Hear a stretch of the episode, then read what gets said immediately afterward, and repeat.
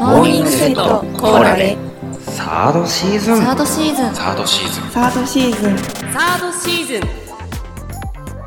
おはようございます。モーニングセットコーラで木曜日担当のよしくんです。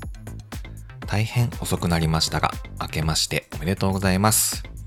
今年もモーニングセットコーラでをよろしくお願いします。新年最初の配信からいきなり火曜日担当のヨッシーさんに対談をお願いすることになりました。ようやく右目の暗黒竜をある程度手なずけることができるようになったので、収録することができました。まだよく言うことを聞いてくれないので、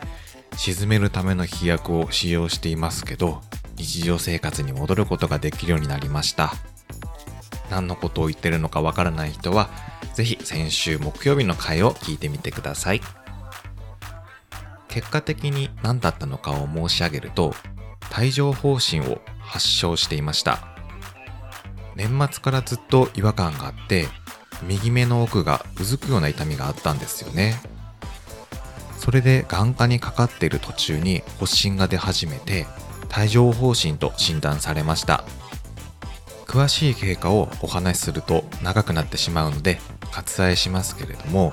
まあ痛いわ、熱は出るわで大変でしたね。いつもだったら正月太りとか言ってると思うんですけど、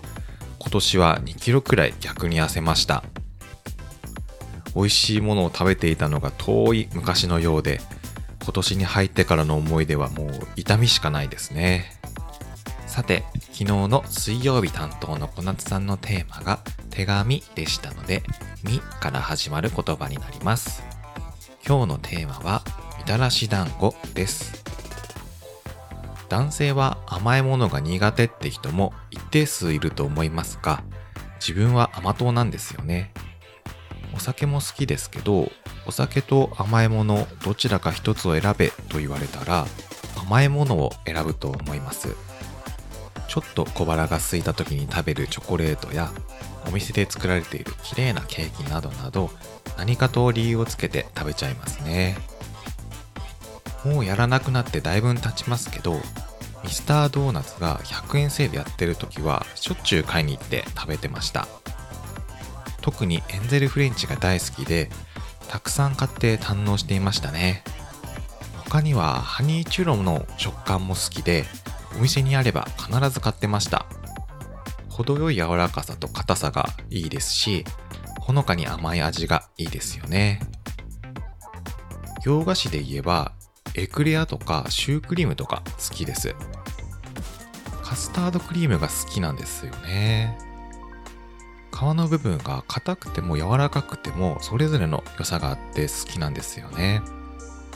もちろん洋菓子だけじゃなくて和菓子も好きですね。しっかり甘いものもあれば、あえて甘さを控えめにして食べやすくしていたりと、同じものでもお店によって違っていて面白いです。特に今日のテーマであるみたらし団子が好きですね。家の近くではあんまり団子屋さんって見ないんですけど、スーパーとかに行くと和菓子のところかパンのコーナーの近くに3本セットくらいで置いてありますよね。置いてない店はないってくらいほぼ置いてあるので、ちょっと小腹が空いた時用に買っちゃいます。お団子って他のお菓子に比べてなんとなく罪悪感が少ないような気がしませんか？別にヘルシーっていうわけじゃないと思うんですけど、ちょっとご飯に近いような感じがしますし、ポテチとかチョコに比べたらセーフっていう感じがします。他にもきな粉と黒蜜が一緒になったやつも見かけるので、それも好きですね。そういえば年末に餅つきをしたんですけど、まだお餅食べれてないですね。きなこ餅が特に好きなので、ぜひきなこをかけて食べたいなと思います。なんか遅れてきた正月太りが今更来そうでちょっと怖いですね。さて、今日のテーマはみたらし団子でした。明日はいよいよしりとりが最後になりますね。わかめさんは一体どういうテーマで締めてくれるのでしょうか。1月も中盤を過ぎてきましたね。お仕事の方はだいぶ自分のペースがつかめるようになってきたでしょうか。自分はまだまだこれから慣れていかないといけないので、頑張ろうかなと思います。